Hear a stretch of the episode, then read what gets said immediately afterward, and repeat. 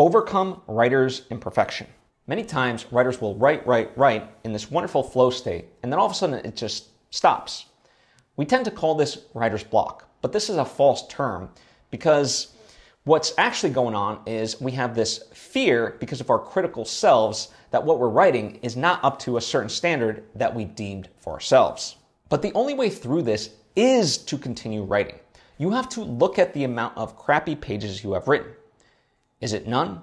Is it just a few?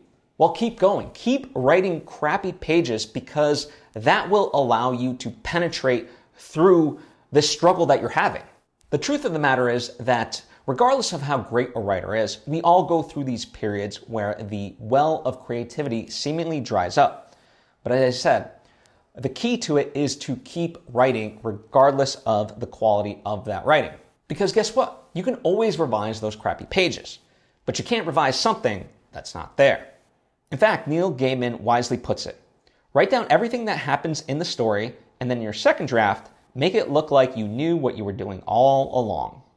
Here's a little secret. When he says second draft, he doesn't technically mean that. It could be the third, the fourth, the fifth, the sixth, the 100th. Doesn't really matter.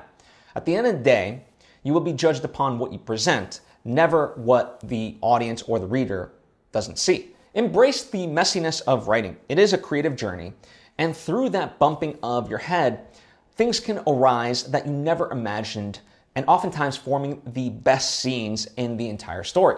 So, there is no writer's block, only writer's imperfection, and there's a way through it if you just keep on writing regardless of the quality.